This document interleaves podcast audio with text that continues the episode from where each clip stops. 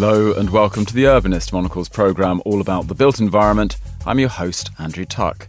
Coming up, the sister city recognizes its role as not to simply ship people to offices in a larger center, but to create a destination in and of itself. We're exploring sister cities, second cities, and urban neighbours today to find out what major centres can learn from their smaller siblings and from the metropolis next door.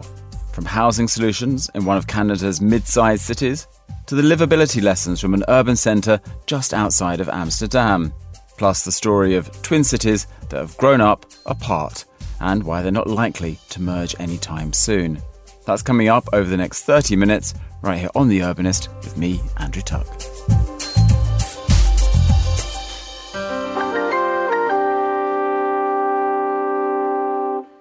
Housing affordability is hitting a boiling point in Canada. The idea of home ownership for many middle class millennials and Gen Z Canadians is becoming out of reach. A shortage of housing stock, a rising population, and a labour shortage in construction are partly to blame. But there are other factors at play too. So, what are some of the big city neighbours and regional municipalities doing to help build millions of homes across the country? Monocle's contributor, Sheena Rossiter, takes us on a tour of one mid sized Canadian city that's looking at making housing more affordable through rezoning and new housing designs.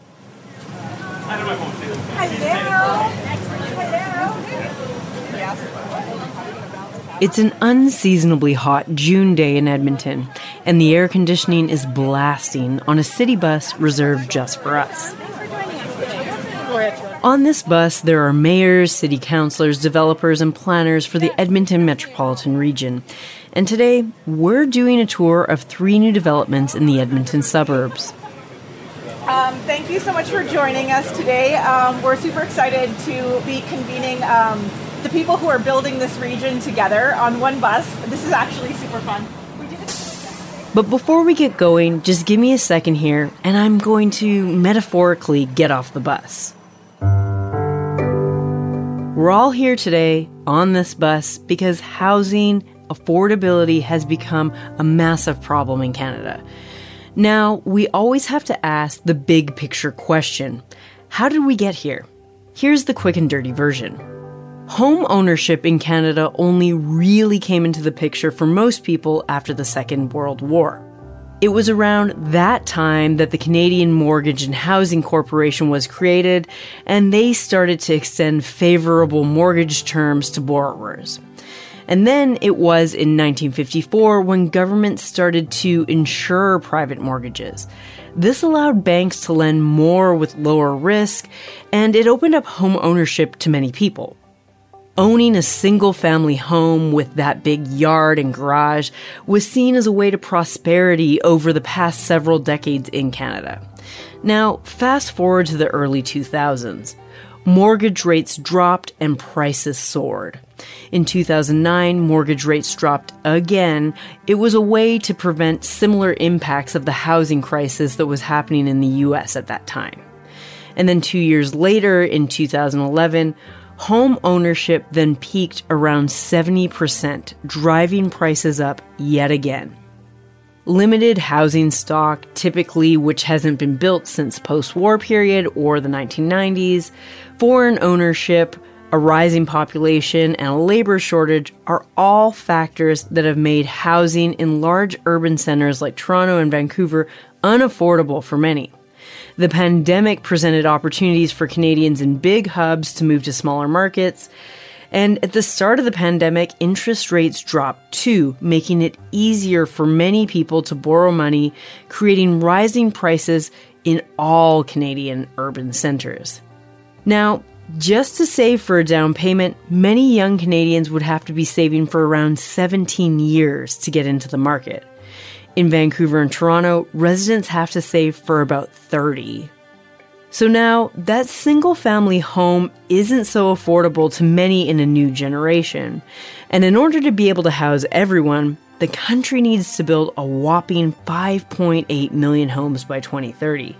The federal government is providing some funding for that through the Rapid Housing Initiative. Now, where people live is going to look different, and urban planners across the country are looking to densify and filling in that missing middle. Homes need to be built now and fast. All right, now let's get back on the tour. Stop number one.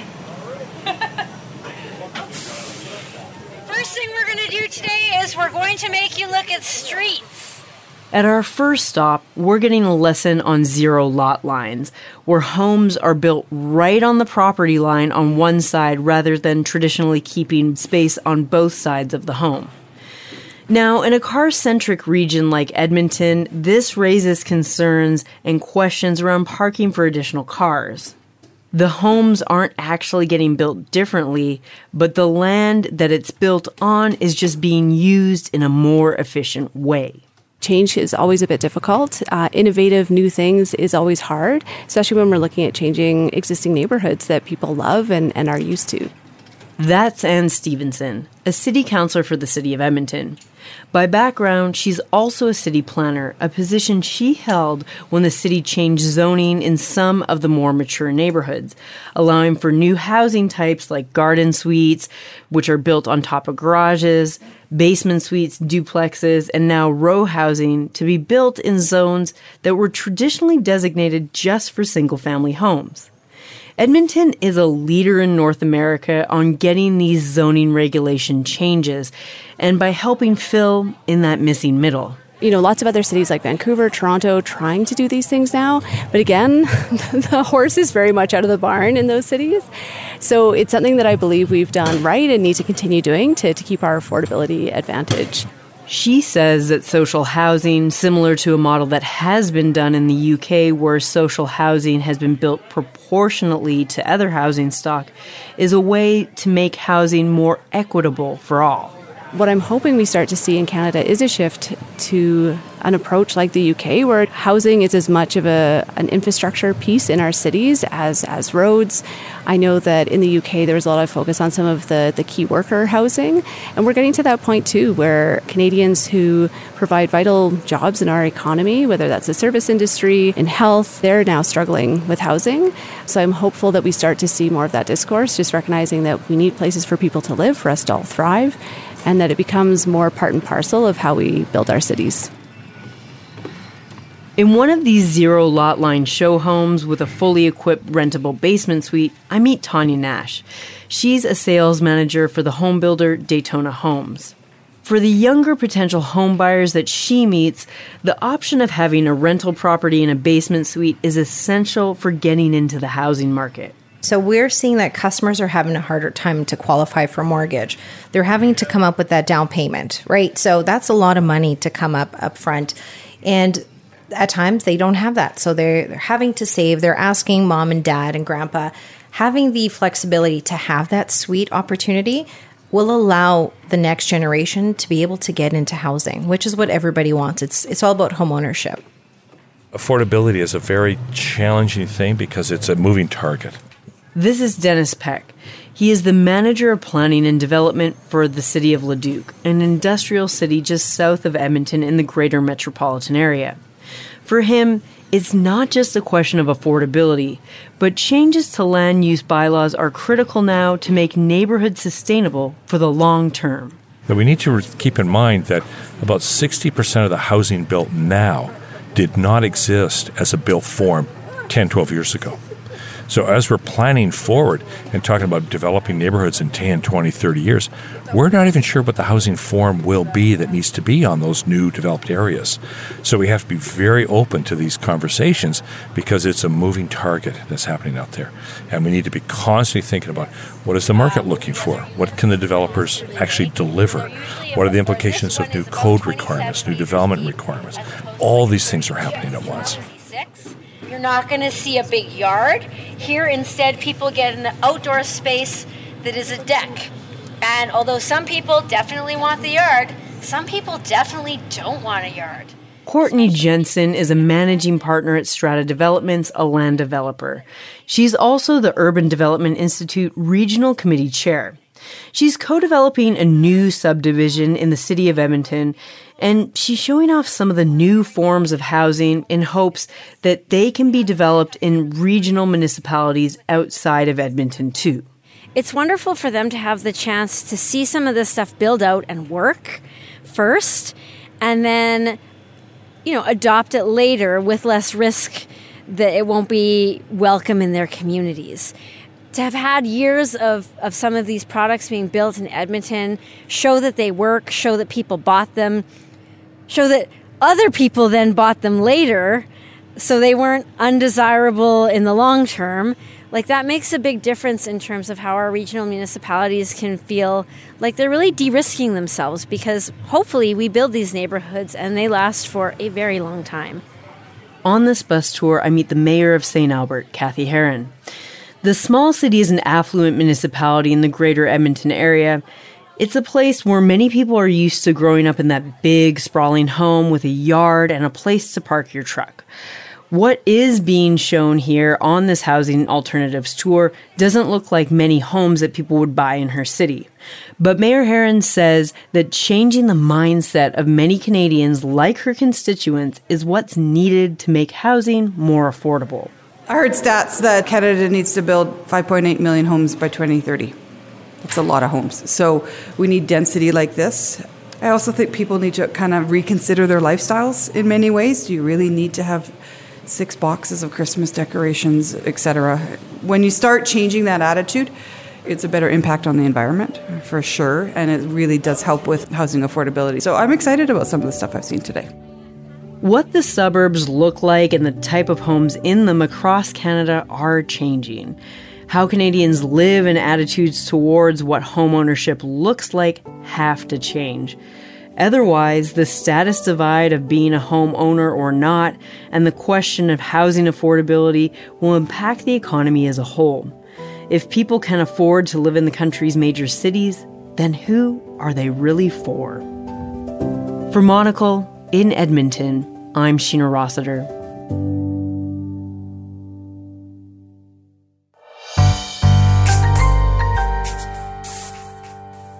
Commuter cities, bedroom communities, and feeder towns are all slightly unflattering titles for an urban trend common in the outskirts of major cities around the world. These so called exurbs serve as more affordable options than living within city limits. But if neglected, the result is often lifeless communities without character and livelihoods of their own. Haarlem, situated 20 kilometres west of Amsterdam, is aiming to buck that trend and offer a better quality of life and plenty of personality to rival its big brother to the east. Ryan Mulligan is a recent visitor to Haarlem, and he sent us this report on what the city is doing right to foster its own community outside of Amsterdam.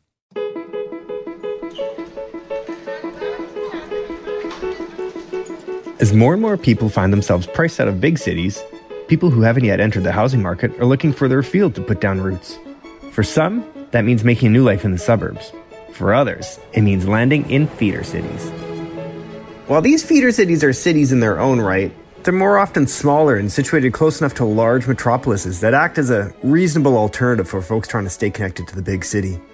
Some feeder cities land the unfortunate title of commuter cities, or heaven forbid, bedroom communities the best feeder cities can land the more flattering title of sister city, which means they likely rival the big city in personality and in vibrancy. For many feeder cities, becoming a commuter city can be its death knell, defined solely by its proximity to another, more lively, more vibrant place, rather than standing on its own merits. Before I tell you about which feeder cities have managed to get it right, let me describe to you what characterizes a bad feeder city. The struggling feeder city tends not to have a gravitational pull of its own. It defines itself solely by its more affordable housing, its proximity to a highway, and the short commute to the big city. Conversely, a feeder city, or should I say in this case, a sister city, getting it right, has a unique spirit and a gravitational pull, giving residents a reason to stay put on weekends, relocate their offices, and go for dining right where they live.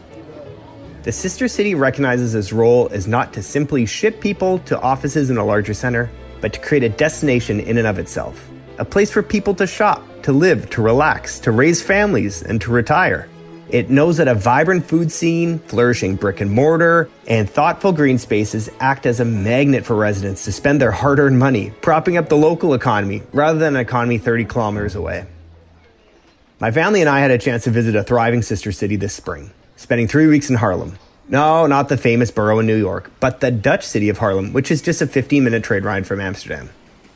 It's no secret that Amsterdam is a tourist hotspot, and so much so the Dutch government recently launched the quote, stay away campaign to deter tourists from heading there for drug and alcohol benders. While we weren't planning many benders with our kids in tow, we did want to set up base in a quieter, more family friendly setting, but still close enough to Amsterdam to be able to drop in every once in a while. Oddly enough, during our two week stay in Haarlem, we ended up making only one trip into Amsterdam because of what Haarlem allowed us to do. Haarlem, like much of the Netherlands, can be characterized as a bit of a urbanist paradise, even for tourists unfamiliar with the city. We rented bikes when we arrived and we did our best to spend our 17 days like locals. We biked to get groceries, to the park, to our apartment, to the museum, for coffee, for lunch, and for our post dinner gelato dates. Some days we bike just to explore, get lost, and pass the time. Haarlem is getting it right what many feeder cities get wrong. They've invested in urban mobility within their own community. They've made ease of mobility within the city limits a key feature and a reason why young people looking to start a family have been moving from Amsterdam to Haarlem. Cycling in Haarlem was safe, simple, and oftentimes quicker than any other mode of transport. It wasn't uncommon to see families piled into cargo bikes for the daily commutes, on their way to karate or dance class, and then quickly popping by the grocery store on the way home. The number of women, children, and elderly people biking stands in stark contrast to most North American cities, where cycling is dominated by spandex clad men. To strengthen cycling safety and walkability even further, city authorities are in the midst of implementing plans to remove daytime car usage from another 11 streets in their urban core. Beyond cycling, one moment of shock for my family came when we missed our train to Amsterdam, but noticed the next train was coming in only eight minutes.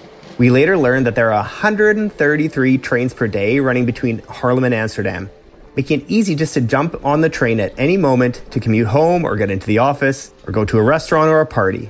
Why on earth would you need a car when you can simply show up at the train station and get on the first train you see? Another important feature of a good feeder city is that they're dense. Suburbs are famously undense and can feel like a bland extension of a larger urban center. Dense feeder cities, on the other hand, have their own town square, a walkable main street, its own vibrant retail that responds to its location. Haarlem's density is approximately 5,000 people per square kilometer. And by comparison, in the Greater Toronto Area, for example, the largest feeder area in Canada, which is comprised of about 24 communities, the average density is about 900 people per square kilometer. For years, many North American suburbs became allergic to density, fearing it would bring the end of their neighborhood, when in reality, density is the answer to many of the problems facing North American suburbs. Density brings vibrancy, healthy main streets, and stronger public finances. Density means public transit can flourish. Post COVID cities around the world are looking at transit authorities running a deficit. Haarlem's public transit was frequent, well run, and reliable. In my day job, I work with some Canadian cities looking to reinvigorate their urban downtowns. During a recent briefing session, one feeder community in particular lamented the fact that their local restaurant scene struggled because only 45 minutes away, residents could eat at some of the best restaurants in Canada. Not only were their best restaurateurs leaving the city, but so were their big restaurant spenders. It may not shock you to hear this, but this city's downtown is neither walkable, vibrant, or dense. Now, my family wasn't the first to see the benefits of Haarlem. Everyone we spoke with, from Dutch nationals to expats, all agreed that Haarlem is a perfect place for young families. They would cite the good schools, the large expat community, museums, cultural offerings, and of course, bike infrastructure and public transit. The one inhibitor is that so many people are feeling this way that housing prices in Haarlem have shot up 130% in nine years. Of course, this still puts Haarlem on more affordable footing than Amsterdam, mind you. As more and more young people and families are priced out of major centers, feeder cities will play an increasingly important role in our lives. It's in all of our best interest to see these communities building into their own livability, making them more than just a bedroom community. What good feeder cities tell us is that livability is more than just your daily commute to work. If you define your city by the ease of highway access or its proximity to another center, it will lose its soul. But if your city decides to stand on its own, building up local businesses, supporting a vibrant food scene, investing in schools, culture, parks, activities, it will be self reinforcing, making it a more attractive place to live for reasons other than its proximity to a major urban center. A good feeder city recognizes that yes, people will still be commuting into a larger center for work. So why not make it as easy as possible? Better yet, why not create an environment where companies who are headquartered in the larger center see the feeder city as a place to relocate because the quality of life for the employees is so strong? In short, the best feeder cities will make you forget all about the big city you left when you were young and single. And before long, the fashionable partygoers might be seen in your neighborhood bar and not one 30 kilometers away. My thanks there to Ryan Mulligan, reporting from Haarlem. Finally, today, we look at two close neighbours who've remained independent despite their close association.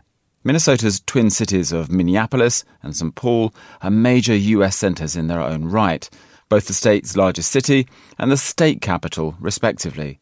But despite the potential benefits and the two centres growing so large that their border has all but disappeared, they've never truly come close to officially merging.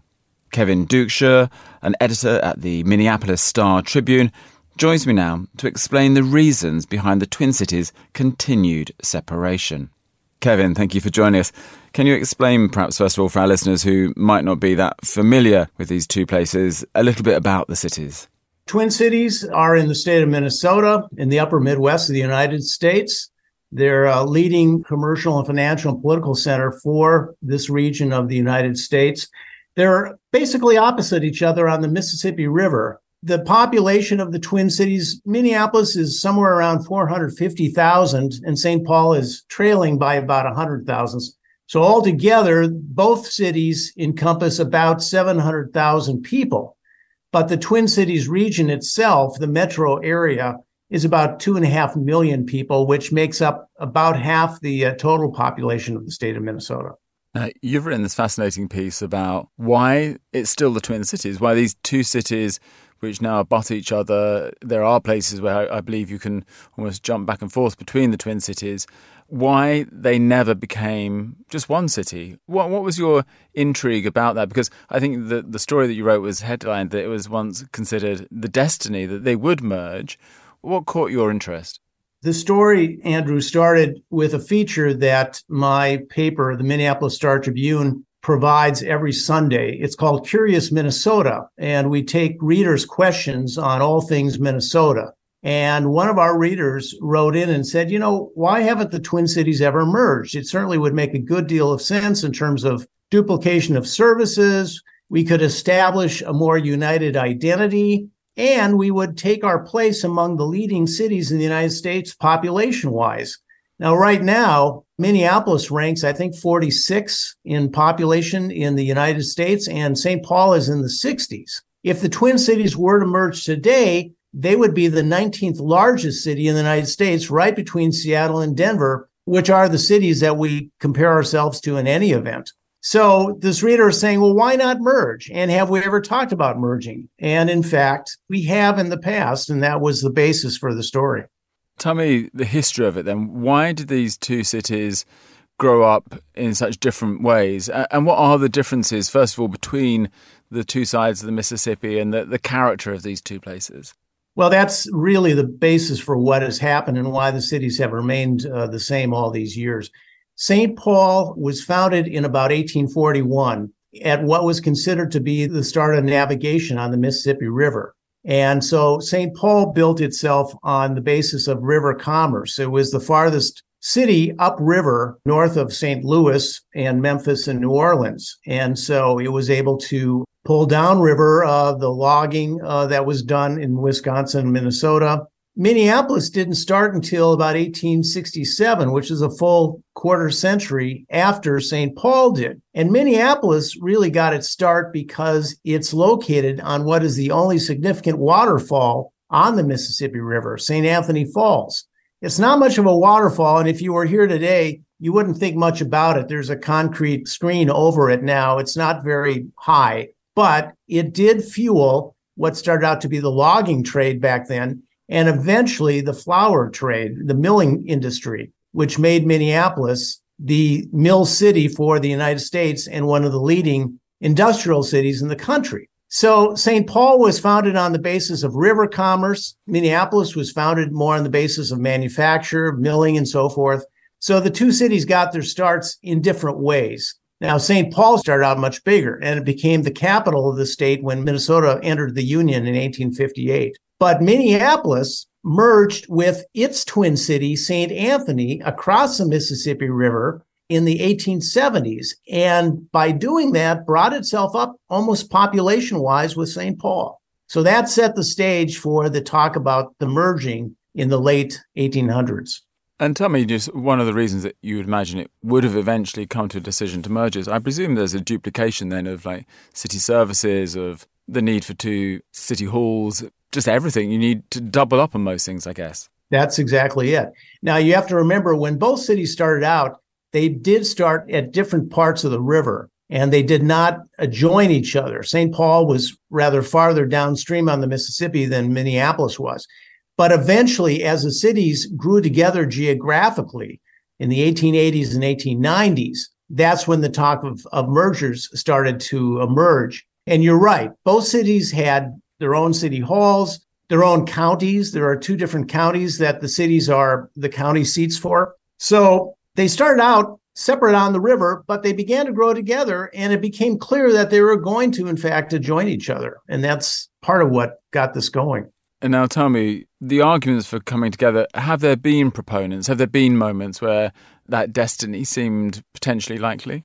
Well, it's funny because we found out that in the 1880s, the talk about merging really was more prominent around the country than it was necessarily in the Twin Cities. A lot of people looked at how Minneapolis and St. Paul had grown and began to talk about the fact that together they might begin to threaten Chicago, perhaps, as the Northwest's leading industrial and commercial capital, if they were, in fact, to join together. In the Twin Cities themselves, that wasn't necessarily the case. Both cities, as they began to equal each other population wise, they both began to look at the other with some mutual suspicion and, and even contempt, I think.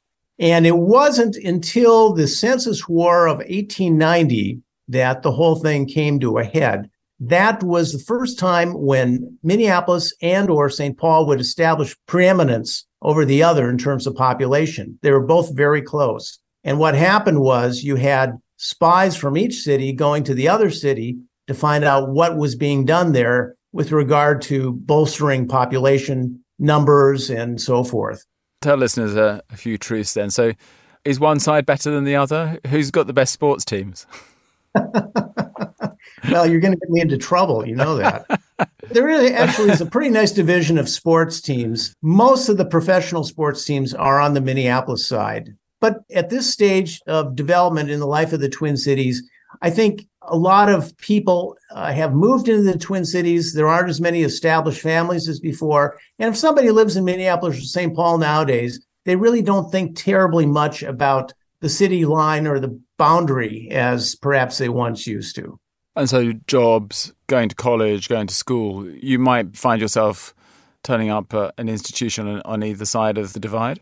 Oh, absolutely. I live a block west of the Mississippi River, and the bridge is five blocks from my house. I find myself going to St. Paul as much as staying in Minneapolis to, you know, run errands, to buy groceries, to go to a restaurant, to be entertained. There actually is part of the boundary between the two cities that's just a city street. So you can cross the street and you're crossing from one city into the next. Most people, I, I would submit to you, don't even recognize that that is the boundary line. So it seems to matter less today than it used to in the past. And as it matters less, do you think there will be any moment in the future where there will be a, a point where people say, look, just in the interest of finance or just in the interest of sharing resources, it's time for us to be one? I don't see any sign of that. It's always a possibility. Minnesota, for instance, has 87 counties. And as you get away from the Twin Cities to the north and west, the population becomes very sparse. And it's occurred to a lot of people why don't we consolidate some of these counties? And we could save a lot of money in terms of services and so forth and so on. I don't see that happening with Minneapolis and St. Paul. I think people are comfortable with what each city has to offer. Each city has terrific residential neighborhoods, really interesting and scenic downtown areas. Minneapolis is obviously the big player and it gets the most attention. And St. Paulites are a bit miffed by the fact that a lot of people from outside of Minnesota refer to Minneapolis as the Twin Cities area. You talk about Minneapolis, not Minneapolis, St. Paul, or the Twin Cities. But St. Paulites have gotten used to that. For instance, if you're flying into MSP Airport here, oftentimes over the loudspeaker, the pilot will say, We're, we're approaching Minneapolis. And St. Paul people get a little upset that they don't say Minneapolis, St. Paul. They're shouting at the back of the plane, are they? That's right. Exactly. yes. Just before we let you go, I, I, guess one of the other perhaps obvious reasons for them not joining up is the terrible names that people came up with for what would happen if they were combined. I, I even tried to read them to myself. Minneapolis, which is sounds like a tongue twister as you try to say it. Yeah, the names, I thought the names were the most fun part of the story for me, frankly, because there were, I counted about nine different variations. The Archbishop of St. Paul, who thought that the two cities would eventually merge and bought up real estate between the two cities toward that end, thought that Paulopolis would be a good name for the merged cities. As you said, Minneapolis uh, was another very popular selection. Mini Paul uh, was another one. At one point, some people thought that Washington, D.C. should be moved, the national capital should be moved to the midsection of the country because the country had gotten so big. And the merged Twin Cities was suggested as perhaps the new national capital. And they talked about it, calling it Federal City. So, yeah, there have been a lot of names, but as I said, I don't see this happening. It's possible somebody might bring it up, and it's possible that it even makes a certain amount of sense. But given the different histories, the different cultures. I just don't see that happening anytime soon. Kevin Duchschere there, and thank you so much for joining us on The Urbanist. Well, that's all for this week's episode of The Urbanist.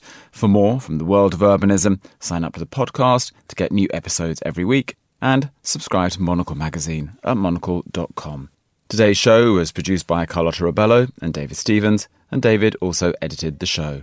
And to play you out this week, here's the Shy Lights with We Are Neighbours. Thank you for listening, City Lovers.